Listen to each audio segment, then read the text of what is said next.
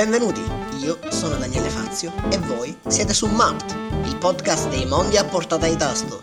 Discussioni su mondi paralleli, a portata di bottone. Oggi, insieme ad Umberto Spadicchia dei Diventi Nation, affronteremo una tematica a me molto cara. E fra poesia, medioevo e sommo poeta parleremo di Divina Commedia.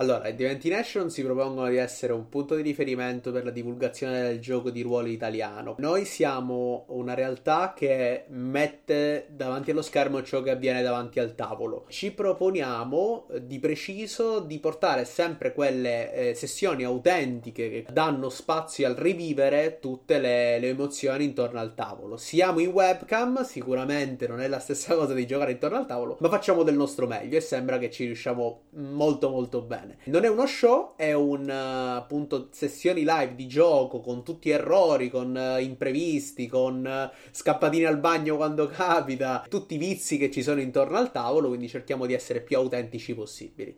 So che sei un fan, diciamo, della Divina Commedia, comunque sei un ammiratore della poetica in generale. Quindi oggi l'incipit è: premeresti il tasto se il giudizio dantesco, la legge del contrappasso dantesco, nei suoi lati positivi e nei suoi lati negativi, si applicasse al mondo che viviamo, dunque con beati che vivono in una posizione privilegiata per un motivo o per un altro, e i dannati o comunque i peccatori subiscano una pena per il contrappasso dantesco.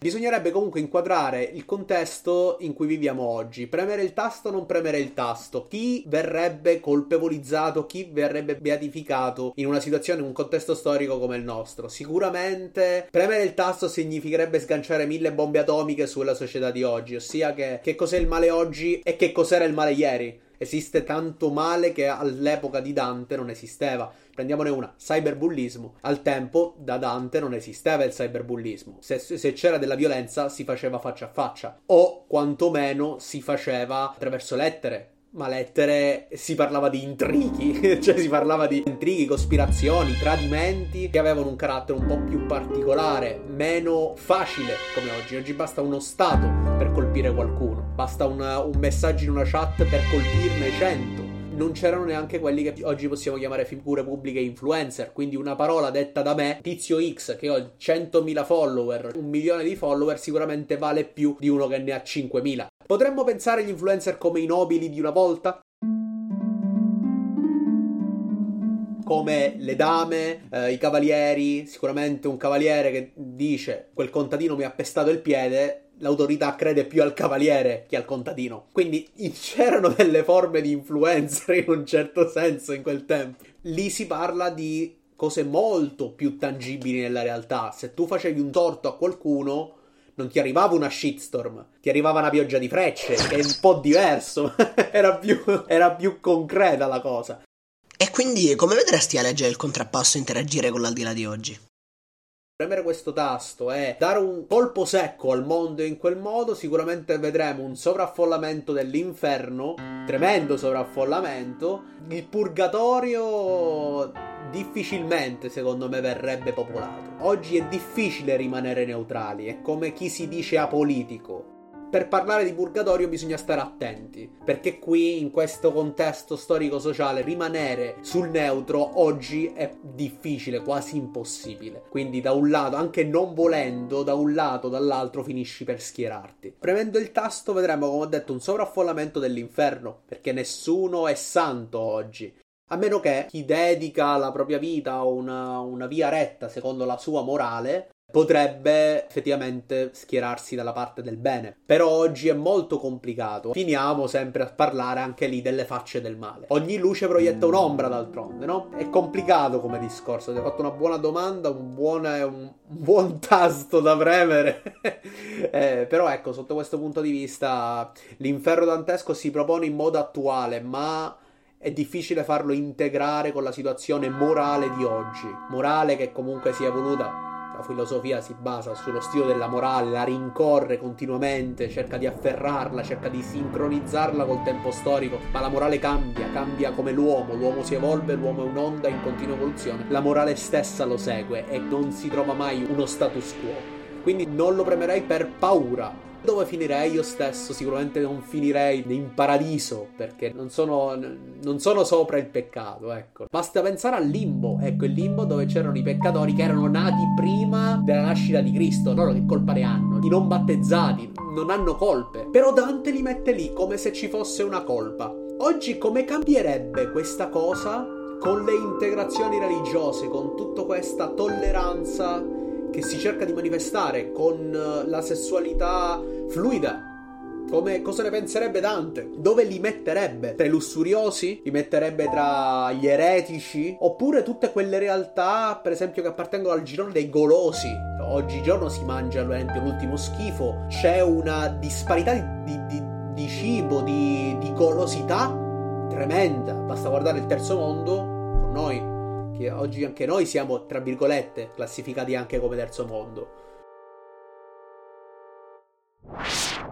Una cosa molto interessante, cioè che anche noi siamo nel terzo mondo. Ed è vero, secondo delle analisi che sono state fatte, ma anche in decenni molto recenti, il concetto di terzo mondo è cambiato tantissimo. Per esempio, adesso non si considera più terzo mondo chi non può mangiare, si considera terzo mondo chi non può avere un telefono, chi non può avere una variegata scelta dal punto di vista del vestiario, del cibo. Quindi sì, anche da un punto di vista di golosi probabilmente ci sarebbero delle conseguenze molto pesanti per quanto riguarda la fluidità sessuale, io personalmente, sempre cercando di emulare il pensiero dantesco, vado a pensare a una pena di contrappasso come quella dei fraudolenti. Secondo me, la cosa più interessante da vedere inserita nelle Divina Commedia oggi sarebbe la politica. Dante sarebbe esterrefatto dalla situazione politica. Dal tempo era estenuante, estenuante non nel senso stancante, ma così attivo attiva da portare allo sfinimento anche elementi più brillanti della politica. Però oggi c'è un aspetto diverso, c'è un um, politico, non è più soltanto il politico, è quella figura personale che finisce sui giornaletti perché ha sempre una doppia faccia. Stiamo andando sulle tematiche dantesche perché Dante per la sua vita fu coinvolto nella politica in un modo assurdo, Guelfi, Ghibellini, insomma, veniva inglobato nella politica tanto che poi ne fu parte attiva e questo fu anche causa del suo esilio da Firenze. È verissimo bellissimo, è terrificantemente vero. E questo lo vediamo anche solo leggendo la Divina Commedia, quando vediamo che Dante fa un sacco di riferimenti alla politica in ogni singolo modo possibile. D'altronde, la Divina Commedia è anche un testo fortemente politico. Io, dopo aver letto la Divina Commedia, sono un fervido sostenitore della legge del contrappasso. Mi piace pensare che ci sia qualcosa dopo la morte. Non c'è struttura di Matrix. Però, se oggi ci fosse una legge di contrappasso tangibile, se dovessimo riportare la società a quel concetto, detto,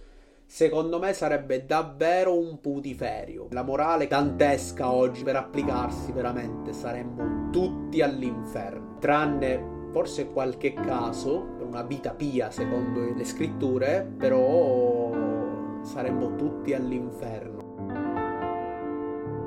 punto di vista molto crudo ma che comprendo. Diciamo che negli scritti stessi di Dante la pietà si vede poco. La pietà io quando ho letto la Dina Commedia l'ho vista quando Manfredi finisce sul campo di battaglia, no? Lui sta combattendo. Lui ha peccato nella sua vita, li ha commessi peccati, infatti lui sta morendo e c'è proprio il diavolo che è lì lì per prendersi l'anima. Però durante la stessa battaglia Manfredi si pente delle sue azioni, dei suoi peccati, riconosce di aver commesso atti oltraggiosi e un angelo dal cielo scende per recuperare l'anima proprio di Manfredi. In questo momento noi vediamo, questo è quello che penso sarebbe l'unica speranza di noi in un mondo in cui il tasto è stato premuto, è proprio il riconoscimento, perché quando fu l'angelo riuscì a prendere l'anima, ok, leggiamo che il diavolo riuscì a prendere il corpo e non ne fu mai più trovata traccia. Però almeno qui c'è una minima speranza.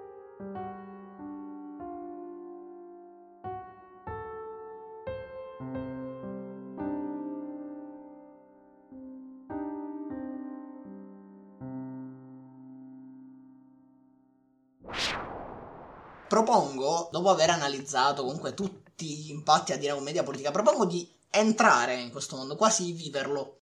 Se le, le, pene si applicassero anche prima della morte, secondo te, sapendo a cosa stanno andando incontro, le persone peccherebbero di meno oppure finirebbero scacciati dalle, dalle città e finirebbero con il riunirsi in gruppi? Il concetto banale anche solo di predoni. Ti risponderò così. La paura dell'inferno, la paura dell'aldilà, la paura dell'ignoto, per esempio, è stata mostrata in una serie tv che si chiama Hellbound e parla proprio di questo, per la paura dell'inferno dove praticamente si formano dei culti che vanno a uccidere delle persone perché hanno avuto una chiamata prima, quindi appare una, una faccia in aria dove gli dice eh, sei stato condannato all'inferno, tra tre giorni andrai all'inferno, eh, tra un minuto andrai all'inferno, tra dieci anni andrai all'inferno. Poi si scopre che queste persone hanno fatto dei peccati. In seguito a questa cosa, in seguito alla paura, si formano dei culti eh, due culti principali in questa serie che poi manovrano le masse attraverso la paura dell'inferno, attraverso il eh, terrore dell'allontanamento dalla retta via. La paura dell'ignoto è grande, un grande catalizzatore, un grande acceleratore di morale. Quindi se la legge del contrappasso fosse applicata prima della morte, o meglio conosciuta prima della morte, sicuramente avremmo un'impennata di comportamenti diversi. Molti se ne infischierebbero, direbbero YOLO e se ne sbatterebbero. Ecco una cosa che se torniamo al tempo di Dante sicuramente non accadrebbe, dato che lì c'era un forte senso religioso, una paura di quell'ignoto che era la religione che praticamente regnava anche sul campo scientifico, che dettava legge, che marchiava come eretico qualcuno che magari diceva qualche parola di troppo fuori dalle righe del, delle sacre scritture. Si scatenerebbe dal punto di vista di Certuni, secondo te, una caccia al piacere finché si è in vita, un po' in modo d'annunziano che si è goduto la gioventù finché è durata e poi è arrivato con il notturno quando è finita.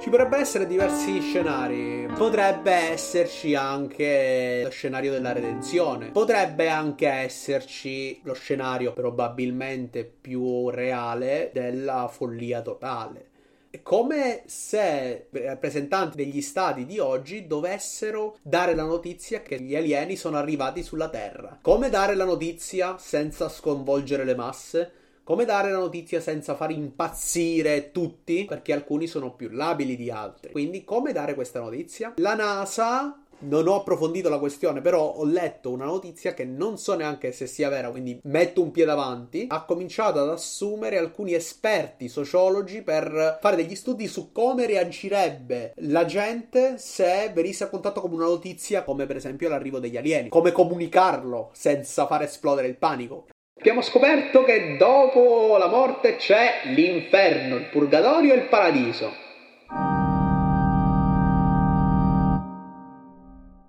Dato che sei noto nell'ambito del gioco di ruolo, la prossima domanda è di natura più immersiva, ecco. Sei un padre di famiglia e, tornando da una lunga giornata di lavoro, giunto all'uscio ti accorgi del fatto che la porta è già aperta. Entrando vedi due bravi, due guardie che si stanno avvicinando alle tue due figlie. La fortuna ti ha sorriso e a portata di mano hai un'arma e per giunta loro ti danno le spalle. Tuttavia, sai benissimo che la pena per la loro morte per mano tua è l'inferno. La mia domanda è: li uccideresti comunque o sono le mie figlie, frega un cazzo vanno all'inferno.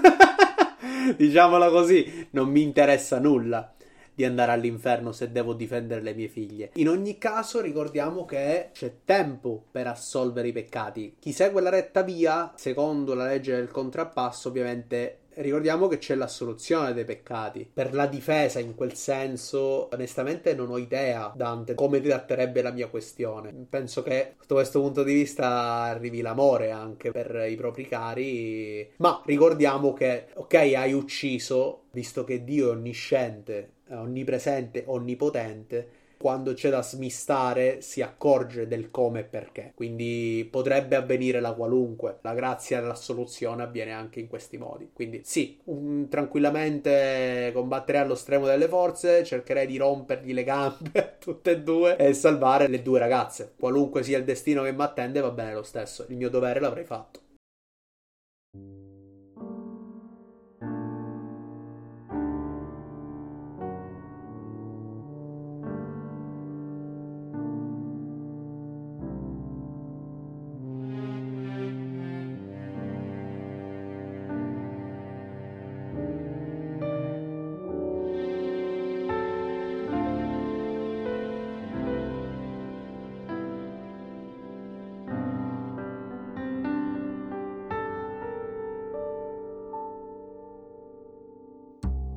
Così si conclude un altro episodio di Mapped, Mondi a portata di tasto. Ai vostri microfoni avete avuto Daniele Fazio e Umberto Spaticchia.